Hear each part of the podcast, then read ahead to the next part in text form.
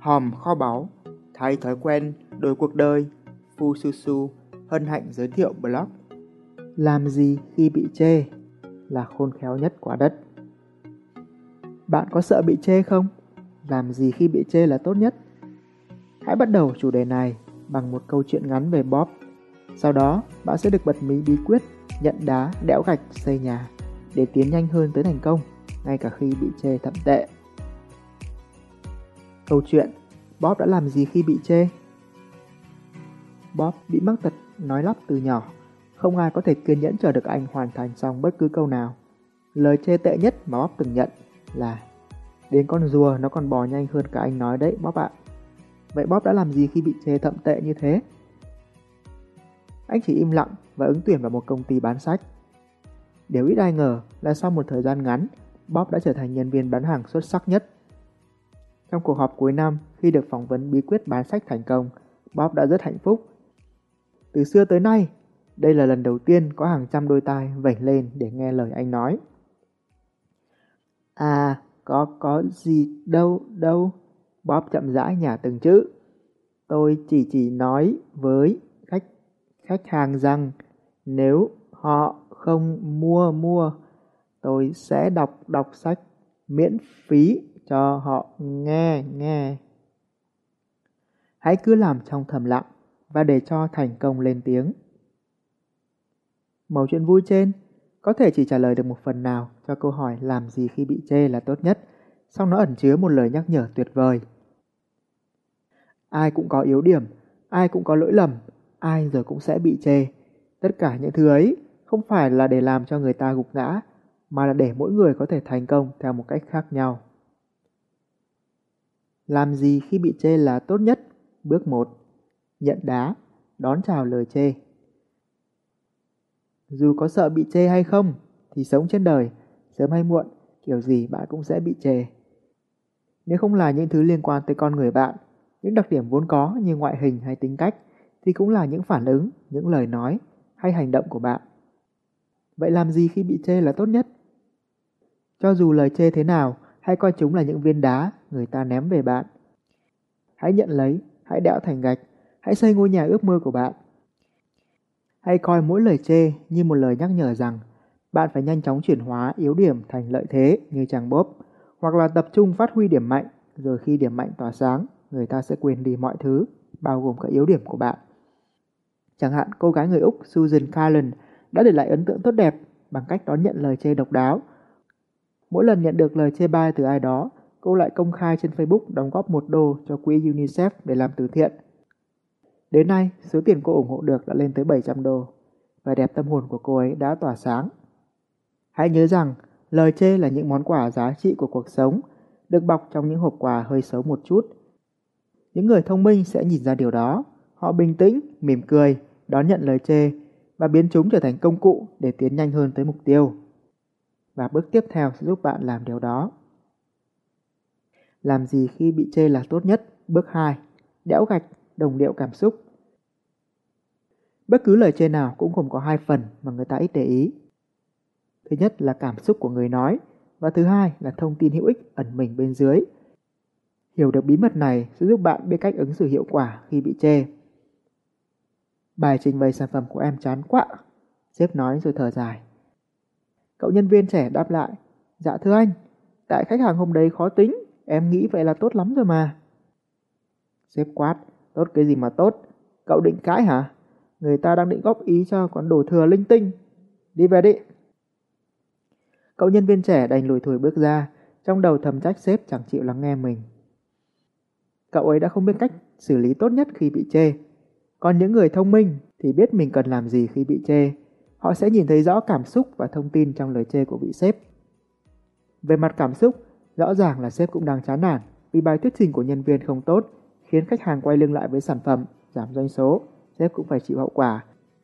Thứ sếp cần nhất lúc này không chỉ là sự hối lỗi của nhân viên, mà còn là sự đồng cảm, chia sẻ về gánh nặng. Bên cạnh đó, khi người ta có thể chê được ai đó, thì chắc chắn trong đầu họ có một ý tưởng nào đó tốt hơn mà người bị chê có thể cải thiện. Do không biết xử lý lời chê, nên cậu nhân viên vừa tạo ra mâu thuẫn với sếp, lại vừa mất đi cơ hội để cải thiện. Giả sử cậu nhân viên ấy đã được đọc blog Làm gì khi bị chê là tốt nhất quả đất trên Fususu. Có thể mọi chuyện sẽ khác. Bài trình bày sản phẩm của em chán quá, sếp nói rồi thở dài. Cậu nhân viên gật đầu rồi đáp, dạ em biết điều đó và em cũng rất buồn ạ. Rồi khi để ý thấy sếp gật đầu, điều này có nghĩa là cả sếp và cậu đã có sự đồng điệu về mặt cảm xúc, cậu mới nói tiếp. Vậy chắc là sếp đã quan sát được cách em làm chán như thế nào rồi. Vậy điều gì mà em làm chán nhất hả sếp? Sếp ngẫm nghĩ rồi nói, phần mở đầu của em không ấn tượng, đầu không xuôi thì đuôi đâu có lọt, ngày xưa sếp cũng vậy thôi. Rồi vị sếp bắt đầu chia sẻ, và cuối buổi họp, cậu nhân viên đã không chỉ nhận ra được nhiều bài học quý giá, mà người sếp cũng cảm thấy hài lòng vì có một nhân viên biết lắng nghe, ham học hỏi. Sếp tin rằng cậu này sẽ còn tiến xa. Bạn thấy đấy, ở bước đẽo gạch này, nếu bạn làm tốt thì người chê không chỉ cảm thấy phê, mà người bị chê cũng giảm bớt thiệt hại. Hãy nhớ, nếu đời ném khó khăn về bạn, hãy dùng gạch ấy để xây nhà. Bí quyết đẽo gạch khi bị chê. Đầu tiên là bạn phải luôn bình tĩnh để đón nhận lời chê. Phải nhận đá thì mới có đá để đẽo gạch chứ. Hãy cứ bình tĩnh lắng nghe lời chê bai đó. Lời chê suy cho cùng cũng chỉ là một lời nói. Khi nói, ai mà chẳng muốn mình được lắng nghe. Thông thường khi nhận lời chê, người ta sẽ phản ứng bằng cách im lặng, giấu bực tức trong lòng hoặc cãi lại, giải thích dài dòng, đổ lỗi cho ngoại cảnh. Đó là phản ứng, đó là biểu hiện của sự thiếu tôn trọng. Người thông minh sẽ bình thản phản hồi. Hãy nhận diện rõ ràng cảm xúc của người chê và đồng điệu với họ. Anh biết em đang không hài lòng với anh cũng không hài lòng với chính bản thân mình. Hoặc là tôi biết anh cảm thấy buồn, tôi cũng đang buồn về kết quả đó. Khi bạn tạo ra được sự đồng cảm như vậy là bạn đã đẽo đi phần sắc nhọn của viên gạch ném về mình. Lúc này người ta sẽ dễ dàng chia sẻ thông tin ẩn bên dưới lời chê bai để giúp bạn thành công.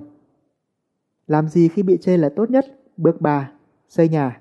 Đào mỏ thông tin. Khi một ai đó tung ra lời chê bai, hãy nhớ rằng lúc đó họ cũng không hề dễ chịu chút nào. Nếu bạn phản ứng bằng thái độ tiêu cực, thậm chí cãi lại, thì sẽ càng làm họ khó chịu hơn, mọi chuyện sẽ chẳng đi tới đâu cả. Do vậy, hãy nhớ áp dụng bước 2 để đẽo đi phần cảm xúc khó chịu đó. Rồi sau ấy, phần não lý trí của họ mới làm việc, mới có thể đưa cho bạn những thông tin hữu ích nhất để cải thiện tình hình. Lúc này, bạn có thể áp dụng các mẫu câu tương tự dưới đây để đào mỏ những thông tin quý giá ấy. Em thấy là bài thuyết trình của mình chán thật. Vậy chị có thể chỉ ra cho em thứ chán nhất để cải thiện được không? Tôi thấy mình đúng là dở thật. Bạn có thể giúp tôi chỉ rõ mình đã làm dở nhất chỗ nào được không? Đúng như anh nói, em có rất nhiều thứ cần cải thiện. Vậy thứ mà anh nghĩ cần cải thiện nhất là gì? Nếu thời gian có hạn, hãy luôn tập trung vào những cái nhất. Ai đó chê bạn xấu, hãy hỏi họ cái gì xấu nhất. Ai đó chê bạn dở, hãy hỏi họ cái gì dở nhất. Còn thời gian thì hãy hỏi thêm còn gì nữa không? Và bạn sẽ biến họ thành đồng minh. Hoặc là lần tới họ sẽ chẳng dám chê bạn nữa vì bạn là một người quá ham học hỏi. Học hỏi từ những lời chê. Vậy là bạn đã nắm được 3 bước nhận đá đẽo gạch xây nhà để biết mình cần phải làm gì khi bị chê rồi. Đơn giản lắm, hãy cùng tổng kết. Thứ nhất, lần tới khi có ai đó chê hoặc chuẩn bị chê bạn, hãy chuẩn bị tinh thần. Hãy hình dung đó là những viên đá ném tới bạn và bạn sẽ dùng chúng làm nguyên liệu để xây nhà, rồi mỉm cười, bình thản đón nhận. 2. Khi nhận chúng rồi, hãy nhận diện rõ ràng cảm xúc đi kèm với lời chê đó và đẽo nó đi. Hãy thể hiện sự đồng tình, sự đồng cảm với cảm xúc của người nói. Mặc dù có thể lỗi không phải hoàn toàn ở bạn, việc đó cứ để hạ hồi phân giải sau. Cuối cùng, khi đã đẽo đá xong, bạn hãy xây nhà bằng cách đào mỏ những thông tin quý giá, biến chúng thành những viên gạch, những ý tưởng để có thể cải thiện và rút kinh nghiệm cho lần tới. Chúc bạn thành công. Suy cho cùng, mọi thành công đều xuất hiện 2 lần, và lần đầu tiên là trong suy nghĩ của bạn. Mọi khó khăn đều được vượt qua 2 lần, và lần đầu tiên là trong cảm xúc của bạn. Nói thì dễ, làm thì toàn quên. Vì thế, tôi đã thiết kế bộ thẻ cảm hứng Fususu và các poster tạo động lực để giúp bạn suy nghĩ tích cực hơn, làm chủ cảm xúc tốt hơn, từ đó hạnh phúc và thành công hơn. Không chỉ là lời nhắc nhủ bản thân, mà đây còn là món quà độc đáo với hơn 10 công dụng khác nhau. Bạn hãy Google từ khóa bộ thẻ Fususu để tìm hiểu thêm.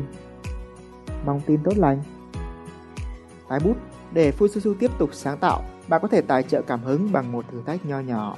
Hãy Google từ khóa làm gì khi bị chê và tìm bằng được blog này. Bấm vào đó, quay lại đây để comment. Cảm ơn bạn lắm lắm.